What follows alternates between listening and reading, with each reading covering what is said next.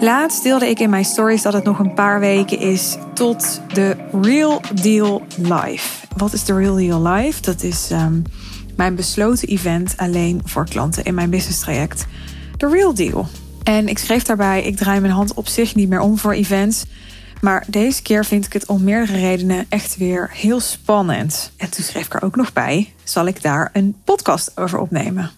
Nou, toen heeft 89% vervolgens op mijn poll gereageerd met ja, doe. Dus toen dacht ik, ja, Suus, wie A zegt, moet ook B zeggen. Vooruit, dan ga ik er een podcast over opnemen. Wel, zeg ik er eerlijk bij, terwijl ik aan deze podcast begonnen ben, weet ik nog niet hoe persoonlijk ik precies ga zijn. En dus zelfs niet eens of ik hem uiteindelijk ga publiceren. Mezelf kennende ga ik altijd net iets of soms zelfs een stuk persoonlijker zijn dan ik comfortabel vind.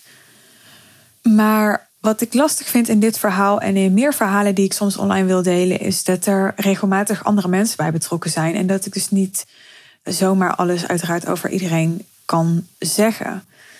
Ja, hoe ik daar in deze aflevering de balans in ga vinden, dat weet ik nog niet. Maar ik ga een poging wagen.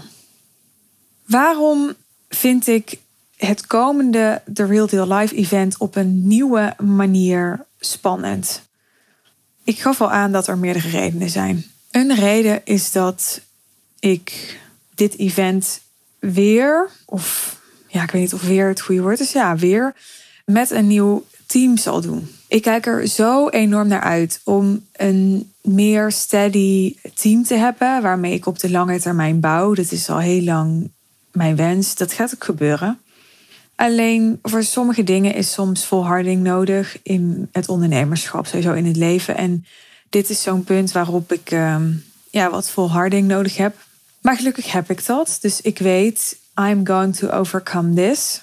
Dus er gaat een team komen met wie ik nog heel veel events ga draaien, waardoor we helemaal op elkaar ingespeeld kunnen raken en niet meer de rolverdeling, de teamverdeling een vraagstuk is op een gegeven moment. Omdat die gewoon, ja, nogmaals steady zijn. Met een nieuw team is spannend, zeker omdat ik een steeds impactvoller bedrijf heb. Mijn bedrijf is afgelopen jaar natuurlijk erg gegroeid, waardoor ik steeds meer voel dat ik dat team ook echt nodig heb om mij te dragen. Dat ik het niet alleen kan, dat ik het ook niet alleen wil, dat ik het ook niet alleen moet willen. En dat team er dus echt is om mij te faciliteren, om mijn klanten te faciliteren, om de hele ervaring, de hele beleving te faciliteren. Dus dat team wordt steeds belangrijker. En daarmee komt er steeds meer druk te staan op dat het goed gaat met dat team. Dat dat succesvol is, dat dat loopt, dat dat 1 + 1 = 3 wordt. Dat is elke dag belangrijk op dit moment voor mij. Maar uiteraard op zo'n piekmoment als tijdens een event extra belangrijk. Dus het feit dat er meer klanten zijn dan de laatste editie en dat er dus een nieuw team is en die combinatie, dat maakt het extra spannend. Sowieso is het extra spannend dat ik voor het eerst een besloten event ga doen, alleen voor klanten in de Real Deal, waar op 1 van de 3 dagen ongeveer 40 deelnemers zullen zijn. De laatste, The Real Deal Live, die noemde ik toen nog niet zo, toen noemde ik het nog gewoon mijn tweedaagse, waren er 18 deelnemers. Nu is het zo dat we op dag 2 iedereen bij elkaar laten komen. Dat is dus een groep van ongeveer 40 ondernemers. En op dag 1 komt een deel van de groep en op dag 3 komt een deel van de groep. Ook dat maakt het spannend, want dat is iets nieuws. Ik doe voor het eerst, heb ik nog nooit eerder überhaupt in mijn ondernemerscarrière gedaan, 3 dagen achter elkaar. Dus dat vraagt ook iets van mijn energieniveau. Dat vraagt ook iets van het dragen en begeleiden van de dynamiek die zal ontstaan. De vorige editie van de tweedaagse waren we gewoon 2 dagen met dezelfde groep. Nu doe ik 3 dagen en is er dus elke dag een andere samenstelling.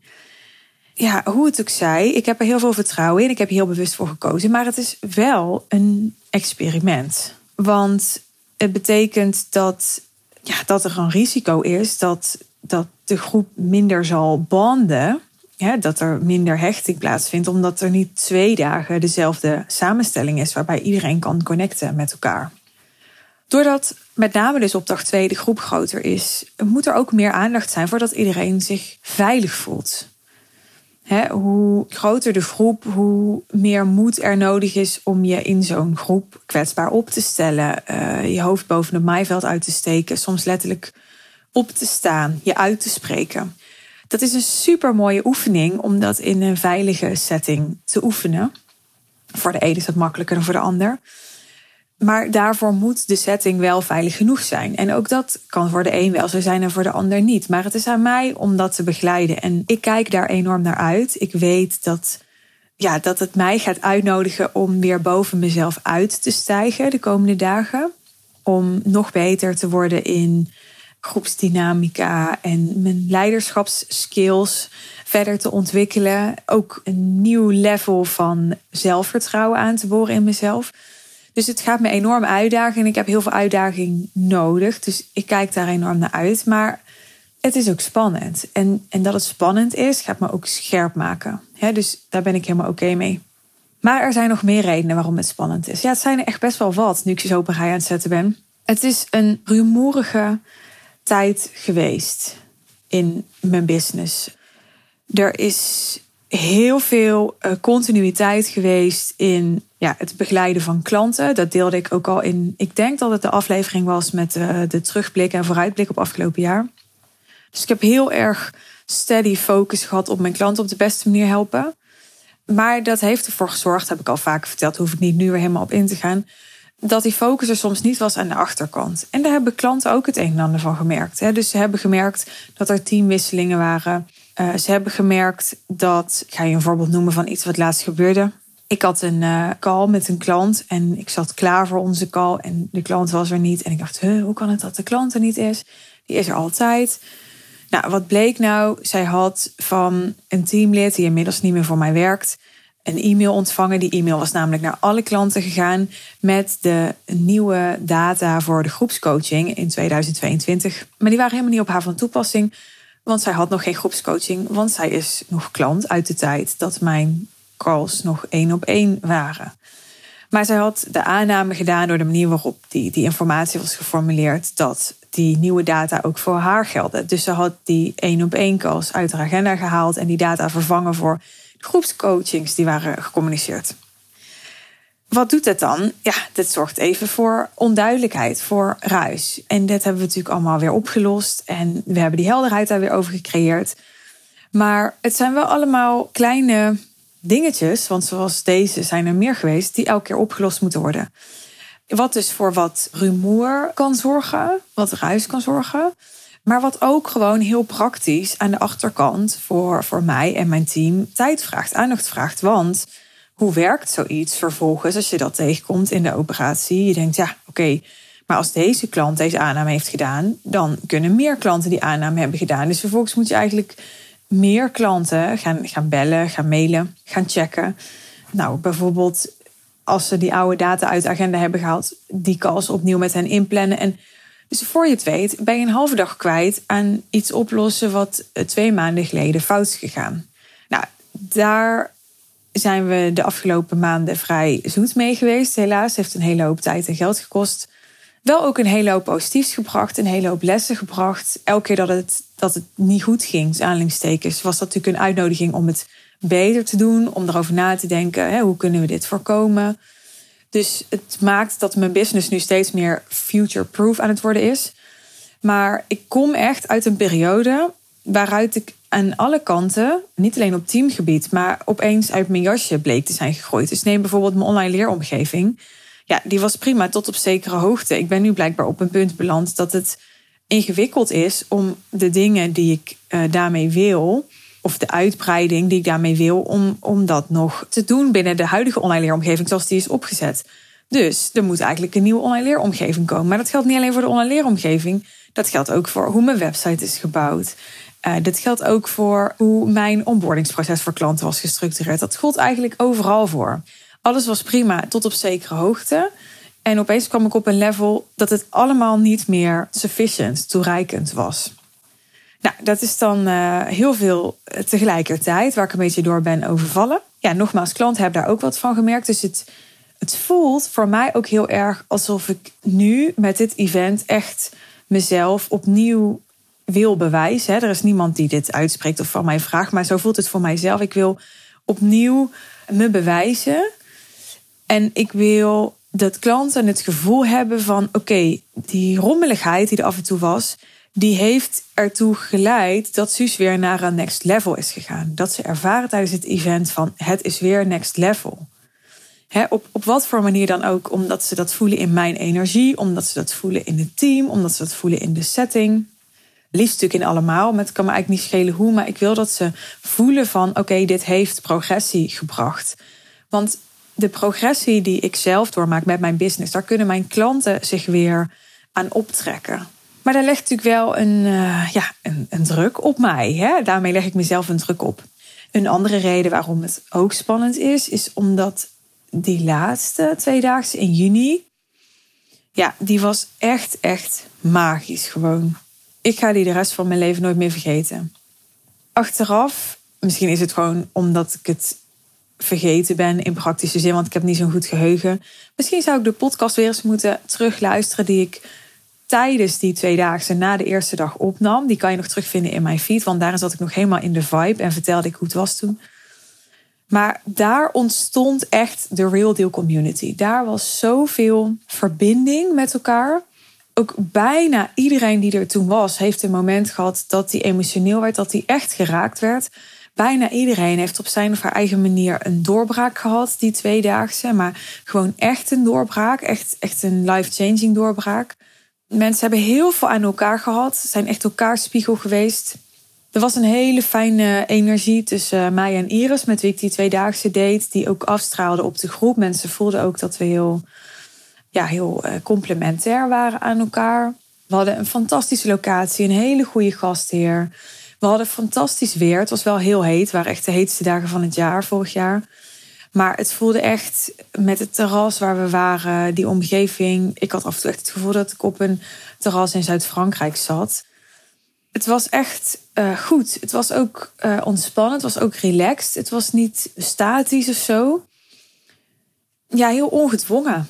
Waarbij we na dag 1 nog een tijd hebben nagezeten, kan ik me herinneren. En dag 2 ook nog spontaan met een deel van de groep sushi zijn gaan eten. En ja, ik koester daar hele warme herinneringen aan. En ik voel nu echt van oké, dat moet ik dan nu dus weer gaan evenaren. En ik weet dat het sowieso weer heel anders gaat zijn. Het is nu winter. We hebben dus 3 dagen in plaats van 2 dagen. De groep is anders, zijn andere mensen. Er is een andere locatie. Er is een ander team. Dus het gaat sowieso heel anders zijn. Maar evengoed ga ik natuurlijk voor die magie. Ja, en dan nog even terugkomend op dat team. Dat is ook nog een dingetje. Want ik heb in december besloten, en heb ik bewust even nog niet zoveel over gezegd, omdat ik dacht, nou laten we maar even, heel even aankijken hoe dit gaat, heb ik besloten om samen te gaan werken.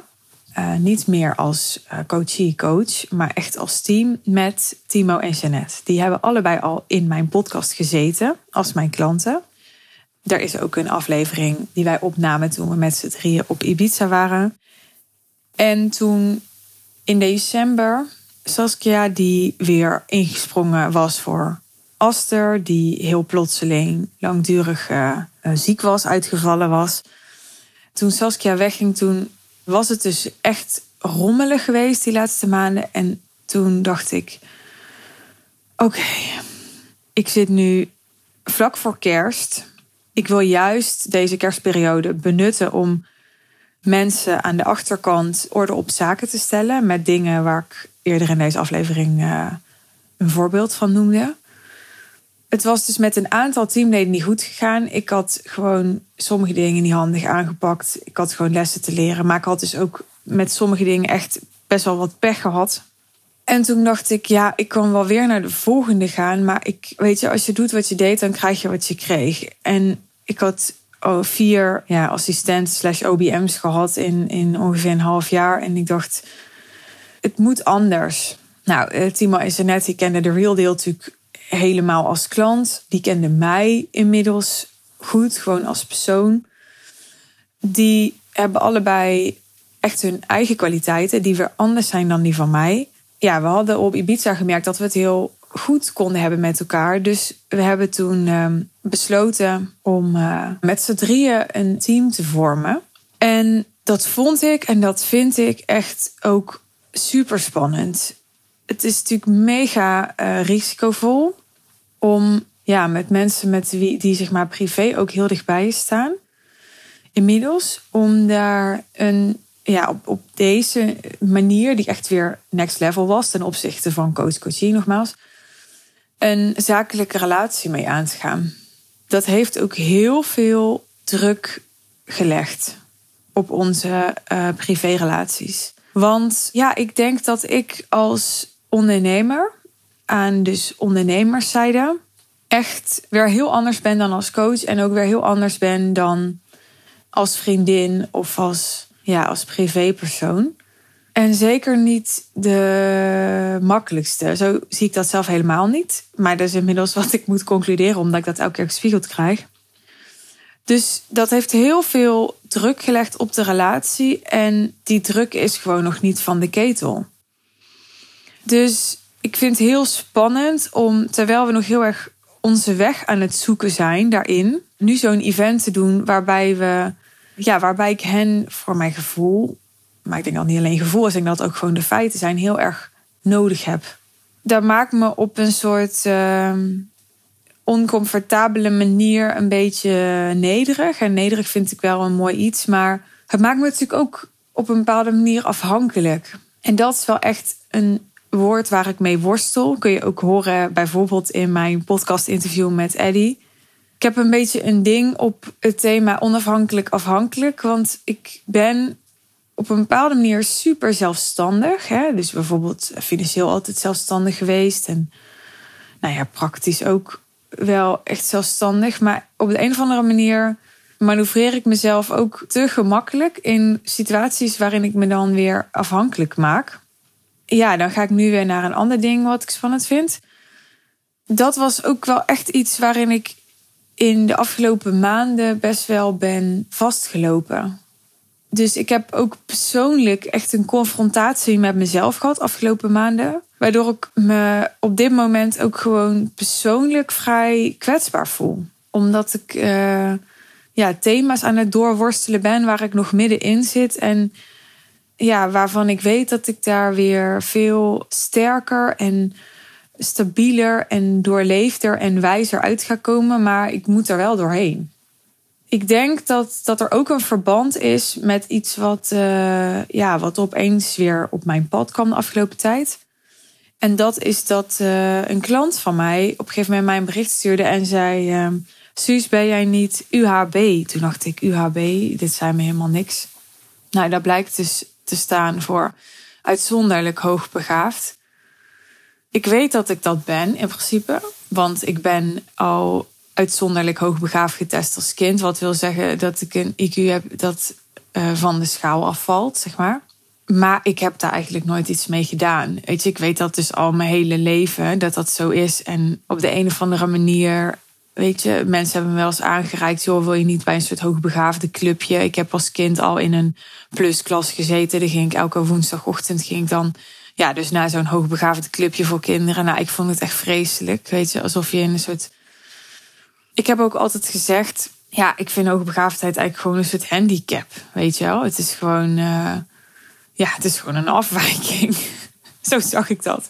Dus het voelde voor mij, toen ik naar die plusklas ging, alsof ik naar een soort gehandicapte clubje ging. Nee, ik werd er niet gelukkig van. Maar wat blijkt nou?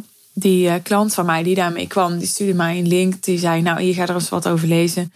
En nou blijkt toch dat uitzonderlijk hoogbegaafd ook wel echt iets anders is dan hoogbegaafd. Dus dat uitzonderlijk hoogbegaafd is zich ook helemaal niet thuis kunnen voelen tussen hoogbegaafd. En dat kende ik eigenlijk wel, want het is niet zo dat ik geen hoogbegaafde ken of zo. Ik geloof dat, 2-4% of zo van de bevolking is hoogbegaafd. Maar echt, minder dan 1% of zo is uitzonderlijk hoogbegaafd. Dat is dan weer een stuk minder, maar ik pik ze er wel zo uit, hoogbegaafden.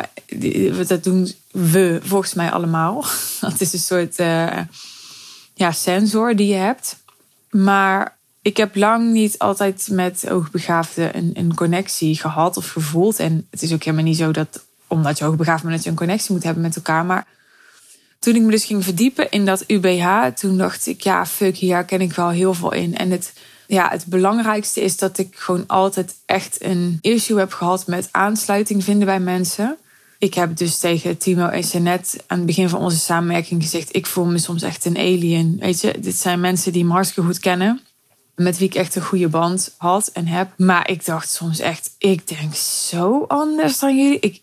Dat ik echt dacht, heel veel frustratie, eenzaamheid, boosheid, verdriet ben ik tegen aangelopen in dat proces. Ook omdat, dit is natuurlijk niet gestart, deze emoties van frustratie en boosheid en verdriet en eenzaamheid bij deze samenwerking met Timo en Jeannette. Weet je, mijn hele leven zit al vol met situaties waarin ik me... Ja, het is echt zo'n fucking cliché. Ik wilde zeggen anders voelde, maar iedereen voelt zich natuurlijk anders. En deze laatste ervaring is meer een soort uitdiepen van de wond die er al was. En ook dat maakt het dus weer heel kwetsbaar. Dat ik nog midden in dat proces zit van... ja, wat doe ik hiermee? Wat moet ik hiermee? Wat kan ik hiermee? Ik heb het hierover gehad met de scheidingscoach waar ik kom. Want dat is ook nog zo'n lijn in mijn leven. Dat ik afgelopen laatste kwartaal van 2021... pas echt los ben gekomen van de vader van Verily Joy. En nog steeds los aan het komen ben. Want ik heb echt onderschat hoeveel rouw er nog was voor deze maanden en wellicht nog komende maanden. Kijk, voor de buitenwereld zijn wij al heel lang uit elkaar, maar emotioneel waren we dat helemaal niet. Maar ik denk achteraf, ik stel me nu heel kwetsbaar op, dat ik mezelf een beetje voor de gek gehouden heb in... Ja, voor de gek gehouden klinkt wel heel extreem, maar ik heb mezelf het verhaal verteld dat ik al verder was in dat proces. Omdat ik gewoon ook heel veel schaamte heb gevoeld bij... ja, dat ik voor de buitenwereld al 2 jaar of zo uit die relatie aan het komen was. Waarbij we allerlei fasen doorgegaan zijn. Van toch weer proberen tot helemaal geen contact. Tot niet meer proberen, maar nog wel oké contact. Tot... alle fasen zijn we doorgegaan, maar het was niet een smooth proces of zo. Het was echt een rollercoaster aan emoties en dat is het deels nog steeds. Ook dat maakt kwetsbaar. Ook dat maakt dat ik me echt, zoals dat gaat na scheidingen, mezelf opnieuw aan het herijken ben.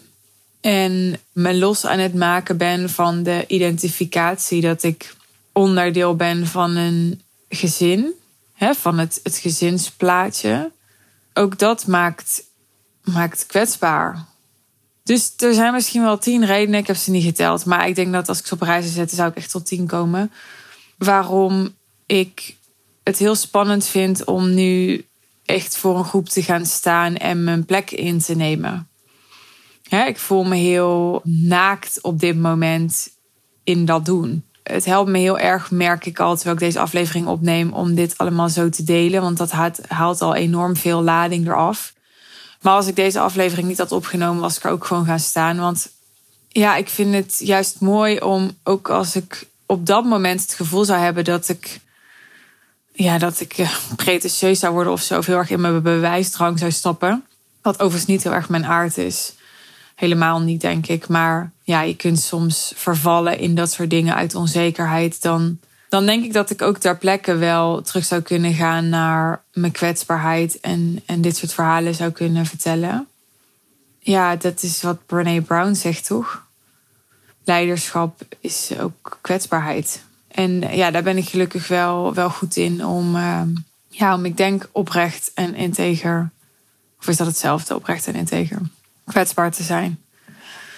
Ik denk dat er ook een hele hoop fake kwetsbaarheid is tegenwoordig, maar ik probeer het echt zo authentiek mogelijk te houden.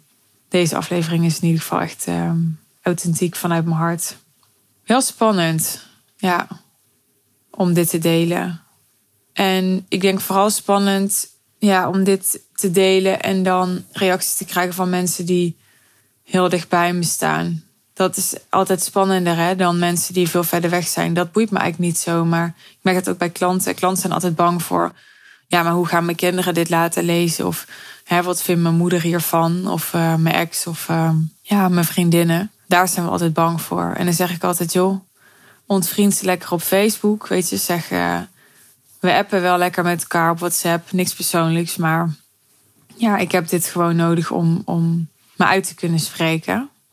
Nou, dat is even een laatste tip van Flip van mij om mee af te ronden. Dankjewel dat je even met me mee op bent gelopen tijdens deze aflevering. Ja, mocht je reageren, be gentle. Wees geen wijsneus ook, alsjeblieft. Altijd als ik me kwetsbaar opstel, dan zijn er natuurlijk ook mensen die me willen redden. Of zo zien ze het zelf natuurlijk niet. Gewoon helpen met de beste bedoelingen. Maar dat hoeft echt niet. Ik waardeer dat, maar nee. Geef alleen advies naar consensus. Oké? Dat is echt wat ik van Jeannette heb geleerd. Geen ongevraagd advies geven. Het is gewoon irritant. Helpt jezelf ook om je in te houden. Ga maar oefenen met eerst om toestemming vragen. Ik laat het hierbij. Mocht je mijn klant zijn en erbij zijn 9, 10 en of 11 februari... dan weet ik, kijk er enorm naar uit. En ik ga alles geven in deze in transitie zijnde staat. Ik weet ook dat het juist enorm gewaardeerd wordt door klanten... dat ik zo in transitie ben eigenlijk de hele tijd. Weet je, over een half jaar zit ik weer in een ander proces. Dat is al jaren zo bij mij. Ik ontwikkel me gewoon heel snel, dus... Ja, dat is voor mij soms oncomfortabel, maar ik weet dat klanten het juist exciting vinden om te zien dat ik dus nooit stilsta. En dat ze dus heel veel leren ook van het meekijken met de reis die ik zelf doormaak. Nou, ik kijk er dus naar uit. Mocht je er niet bij zijn, ik hoop dat je heel veel FOMO gaat hebben. Fear of missing out. Sorry voor deze sadistische opmerking. Ja, ik weet niet of het op dit moment, als je dit luistert, nog haalbaar is om... voordat het event is instappen in de Real Deal. Ja, mocht dat niet zo zijn, zorg dan gewoon dat je nu je call boekt... zodat je in ieder geval de volgende de Real Deal Live erbij bent. Die is pas in de zomer, maar het geeft niets. Je kunt gewoon nu instappen en dan weet je in ieder geval dat je er dan bij bent. Hopelijk weer lekker buiten met fantastisch weer. Nou, dan kun je nu alvast genieten van alle stories die ongetwijfeld voorbij gaan komen over deze editie. Ik wens je een hele mooie dag. Ik wil je nog even als laatste uitnodigen om mijn podcastkanaal te volgen of je te abonneren, mocht je dat nog niet hebben gedaan. Het kan zijn dat dit de eerste of een van de eerste afleveringen is die je luistert. Resoneerde dit wel met je wat je allemaal hebt gehoord? Blijf me dan vooral volgen. Ik podcast al een hele tijd, 3 keer per week. En met allemaal content over mijn eigen reis naar een zo simpel en winstgevend mogelijke miljoenenbusiness.